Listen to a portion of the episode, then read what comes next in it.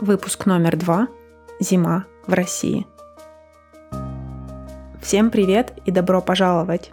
Вы слушаете второй эпизод подкаста Next Level Russian, подкаста для изучающих русский язык.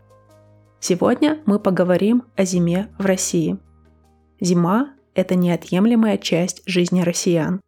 Когда ты живешь в России, ты не задумываешься о том, что есть такие части света, где вообще не бывает снега.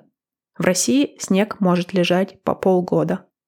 Ну, на самом деле Россия огромная страна с разными климатическими зонами, зима в которых очень сильно отличается.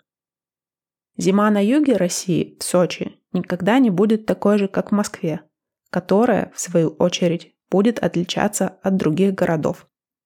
Но, наверное, когда вы слышите фразу «зима в России», вы сразу думаете о сильном холоде – сугробах высотой в 3 метра или о том, как все русские играют в хоккей. Это все отчасти правда. Сейчас я расскажу вам о том, с чем у меня ассоциируется зима в России.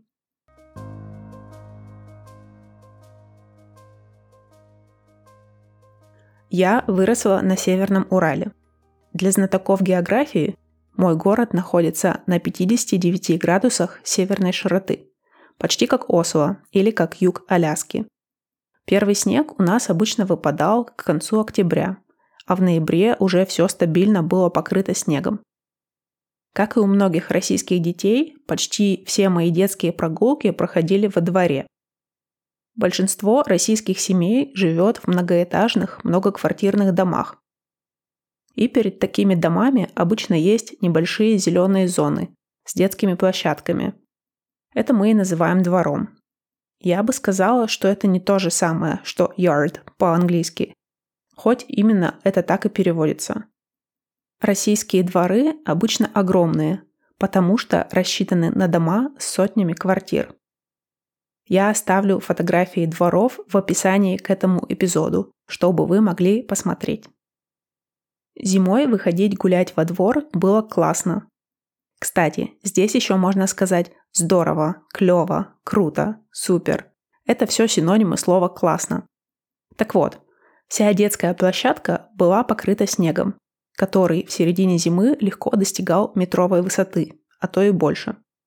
Мы лепили снеговиков, играли в снежки, строили снежные крепости. Было супер. Вообще, я сейчас поражаюсь, какими мы были изобретательными. Никаких не надо было игрушек, выходили и играли со снегом. А еще, конечно же, у нас были горки. Я бы сказала, что существует два типа горок. Одни полностью ледяные, очень скользкие. Сейчас существуют специальные пластиковые штуки, на которых можно съезжать с таких горок. Называются ледянки. Но в моем детстве, в 90-х годах, такого еще не было. Поэтому мы катались просто на своей пятой точке или на какой-нибудь картонке. На пятой точке это значит на попе. Второй тип горок – это просто спуск со снежного холма. Для такого нужны санки. В моем детстве почти у всех были санки с металлическими полозьями.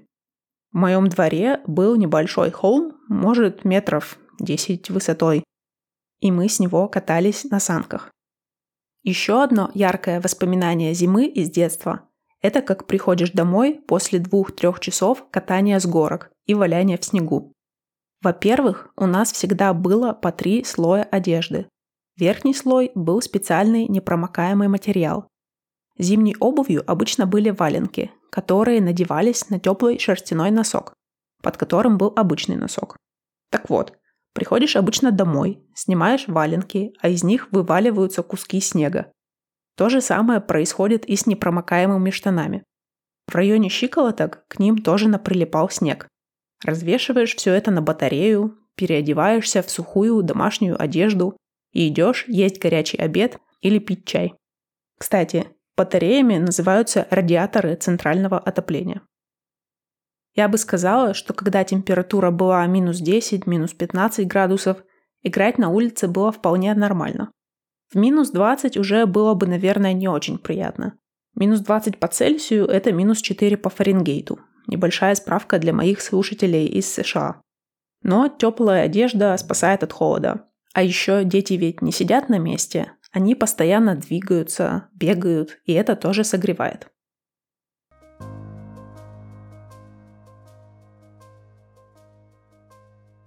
А в домах у нас так называемое центральное отопление, поэтому зимой всегда тепло. Оно включается у всех почти а, в одно время, в октябре, и выключается в мае. В квартирах часто даже бывает жарко, поэтому мы зимой очень часто открываем форточки, чтобы проветрить. Форточка – это небольшая дверца в окне.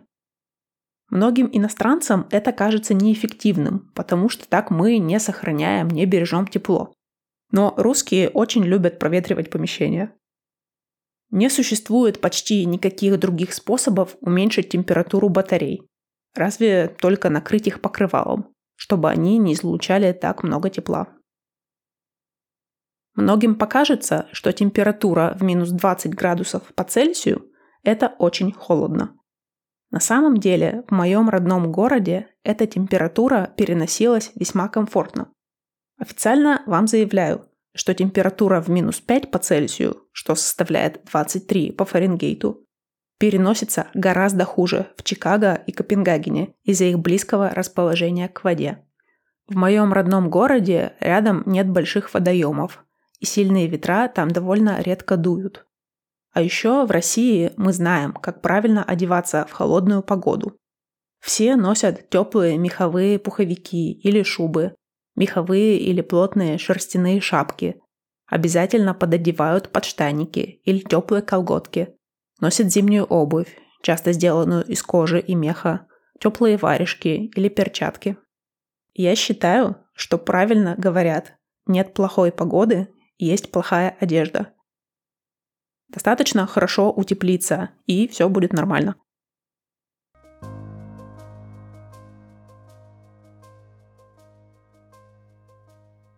Когда температуры падают ниже 30-35 градусов, это минус 20, минус 30 по Фаренгейту, часто отменяют занятия в школах.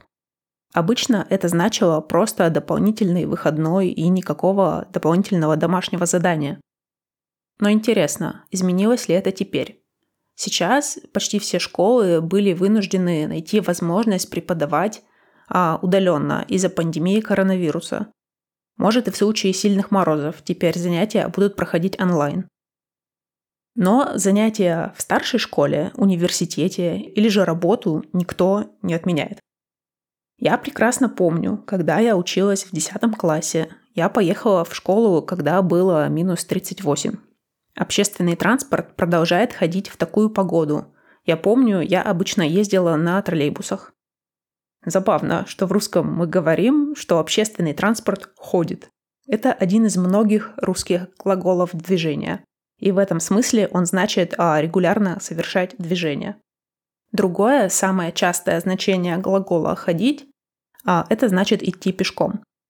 Вот, а, а те, кто в холодную погоду ездят на работу на машинах, прогревает свою машину пару раз за ночь. Иначе есть риск, что она не сможет завестись с утра. Заводить машину – это значит запускать ее двигатель. Обычно для этого нужно вставить и повернуть ключ. Если же машина новая и у нее есть автозавод или автостарт, это очень удобно. Можно завести ее из дома через окно. В противном случае придется ставить будильник и выходить на улицу посреди ночи. Мой родной город довольно маленький по российским меркам. Там живет около 140 тысяч человек. Возможно, в других городах коммунальные службы работают по-другому. Коммунальные службы – это организации, отвечающие за чистоту и состояние улиц, зданий, коммуникаций и так далее. В моем городе снег чистят не всегда и не везде, поэтому часто на дорогах он просто замерзает и становится льдом, которые посыпают смесью песка и соли. В России все меняют шины у машин на зимнюю резину, так как она меньше скользит по льду. Так что как минимум два раза в год владельцы машин посещают шиномонтаж.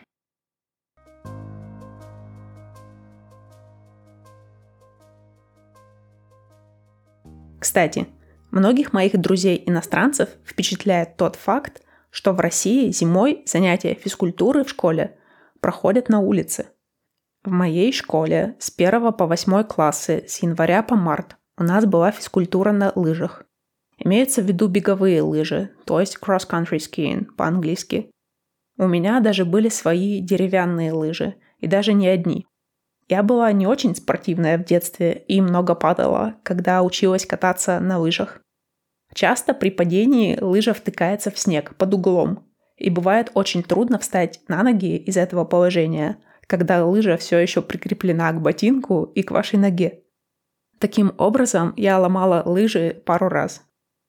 В 10 минутах от моего города был небольшой лес с лыжными трассами. На въезде был прокат лыж и небольшие кафе. Я там бывала нечасто, может пару раз но некоторые катались там каждые выходные. Кататься в лесу было на самом деле очень здорово. А с 9 по 11 классы, то есть в старшей школе, занятия физкультуры у нас проходили на катке. Это было супер. Мы часто просто катались на коньках, но иногда даже делали какие-то упражнения. Тройные тулупы, конечно, мы не прыгали, но учились, например, ездить на коньках назад или на одной ноге. Мои одноклассники, которые жили рядом с катком, катались лучше и быстрее всех остальных, а еще они играли в хоккей. Каток в городе всегда был естественный, то есть это был настоящий лед. Стадион заливался водой, замерзал и раскатывался специальными машинами. И начинал таять весной, когда температуры поднимались выше нуля. Иногда мы катались, и из-под коньков разлетались брызги воды.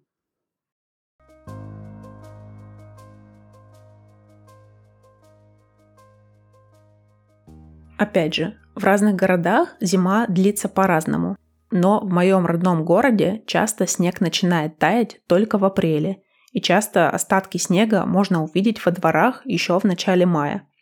Честно говоря, я люблю смену сезонов, то есть после жаркого лета здорово насладиться золотой осенью, а после серых дождливых осенних дней видеть первый снег – это как праздник. Но если зима длится полгода, под конец она, конечно, надоедает. Поэтому русские очень любят ездить куда-нибудь в теплые страны, погреться, насладиться теплом и солнцем, получить годовой запас витамина D. Ведь зимой у нас очень темно.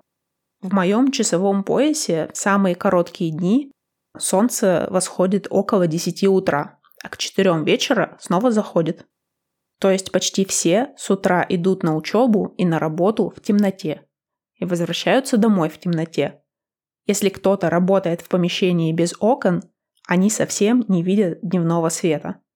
Это, конечно, компенсируется очень долгими днями и белыми ночами летом. Но зимой в России реально нелегко. Дни не только короткие, но еще часто пасмурные – Часто даже днем в помещении приходится сидеть со включенным светом. Но улицы городов всегда украшают к Новому году, поэтому в декабре-январе они выглядят очень красиво. В такое время года российские города реально красивее в темноте.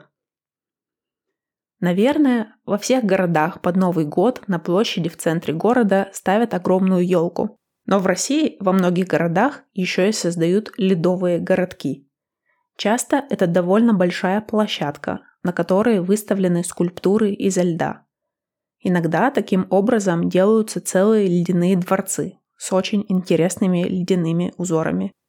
Я очень люблю ледовые городки, и они для меня непременно ассоциируются с новогодними праздниками в России. Обычно я рекомендую всем посещать Россию летом – во всяком случае, если вы едете в первый раз. Но если вы захотите вернуться, канун Нового года, наверное, будет лучшим временем. Кстати, вы ведь знаете, что в России мы не празднуем Рождество, как это делают много где в мире. У нас, по сути, тот же самый праздник с елкой, подарками, застольем, но все это происходит в новогоднюю ночь. Про празднование Нового года и его отличия от Рождества я расскажу вам в декабре этого года. Ну так вот, если вы приедете в Россию на зимние каникулы, вы увидите всю красоту новогодних огней на улицах, окунетесь в атмосферу праздника, и у вас будет возможность попробовать все зимние виды спорта, если хотите. Либо же вы можете поехать на Байкал. Это, кстати, моя давняя мечта. Я сама там пока не была. Байкал – это самое глубокое озеро на планете с чистейшей водой. Он прекрасен и зимой, и летом. Но зимой он замерзает, и, судя по фотографиям, виды просто нереальные. Я добавлю фотографии зимнего Байкала к тексту этого эпизода на моем сайте, чтобы вы могли тоже их посмотреть.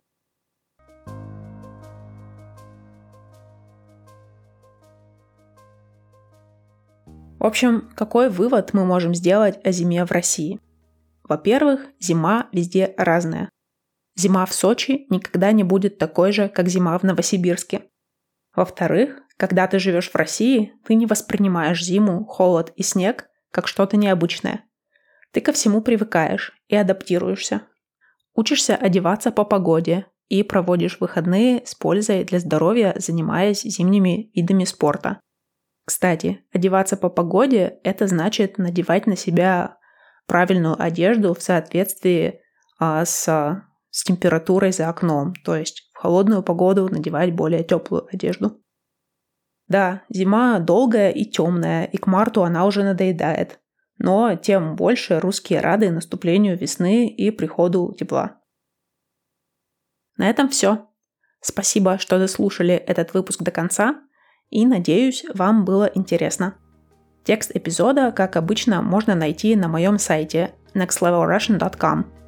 Если подкаст вам нравится, ставьте оценки, оставляйте комментарии. Так вы поможете развитию проекта. Также вы можете написать мне через мой сайт, я читаю все сообщения. Буду очень рада получить от вас письмо. На этом все, увидимся через неделю. Всем огромное спасибо, пока!